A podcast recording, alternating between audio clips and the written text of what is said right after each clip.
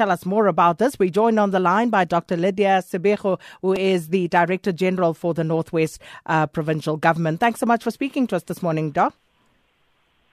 Good morning, Sakina. Thank you very much, and good morning to your listeners. Dr. Sebego, now, um, are these figures correct um, in that you have 36,000 uh, public servants who are unaccounted for, but who have been receiving salaries from the Northwest government?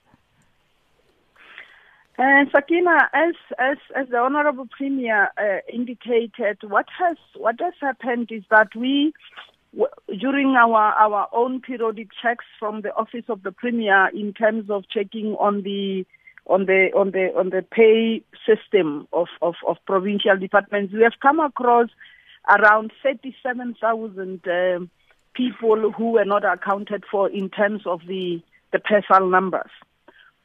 We, we we can confirm that that is the case. What we're still busy with is to is to check where those people are and what are they doing because all we have now is an indication of the salaries that are going are going to them.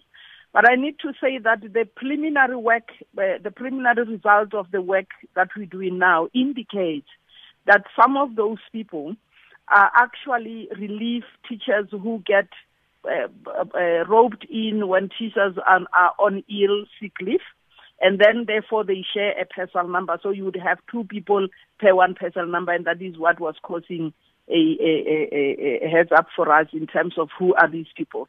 We we are digging deep. We want to, to, to see who these people are and see if if indeed they were ghost employees, uh, and then follow that to the root cause and, and deal with it.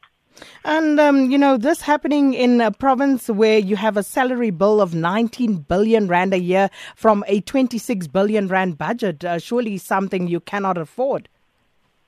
Indeed, that is why that is why we proactively went in because first of all, uh, being worried about the the size of our wage bill, we had to go in and check where can we save money so we re- we release more money for service delivery. And that is why we, we went into, into this.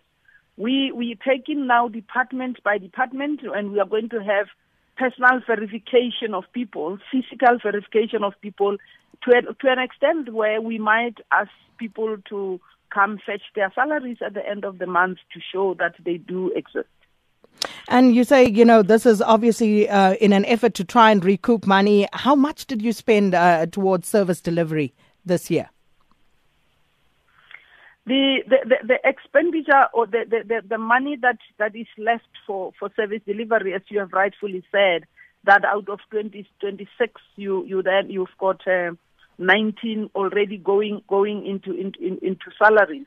That difference, which is which is about seven billion, is what we would have for service delivery. I must say, um, when you look at the components of a wage bill, you will realize that even part of that 7 billion will go into others because we're only talking salaries when we talk 19 billion. And, and, and, and within salaries, you've got other things that, that, that goes with with the cost of employing people into into into the departments. And you know, ghost workers or no ghost workers, uh, surely that that doesn't sound right. You cannot have a budget whereby you are spending 19 billion rand on uh, salaries and only 7 billion rand going towards service delivery. Uh, is your is your government, the Northwest government, concerned about that? And and what are they hoping to do in order to rectify this situation? The Northwest government is highly concerned about this, uh, Sakina, to a point where we, we, we now have a flexible moratorium in place. In other words, we're saying we are, we are not filling any more posts except for critical and urgent positions that departments cannot, cannot uh, uh, do without. We are, we are also looking into other means of rationalizing the, the, the wage bill by uh, looking at the workload of individuals. Quite obviously, the first point is to deal with this and make this uh, allegation of ghost ghost employees, and to make sure that we don't have any such in our system. We hope that we will save money out of that. But we're also very, very strict on consequence management. Should we find that uh, somebody had cost us this, indeed we will we will have to deal with that. So the, the, the, both the executive council and the HODs are very are very uh, uh, concerned about about the wage bill. In fact, I must say that was one of the first uh, uh assignment I was given when assuming duties as the Director General was to say that uh, the wage bill is too high. Uh, we need more money for service delivery. And it's good to hear you talking about accountability in that regard. But will you also be looking to recuperate the money that has gone, um, you know, uh, uh, missing, as it were? Indeed, should we find out that somebody was responsible for money getting lost in any form, we are definitely going to recoup that money. Well, thank you so much, Dr. Lydia Sebego, who is the Director General for the Northwest um, Provincial Government. And uh, that correction there, we thought.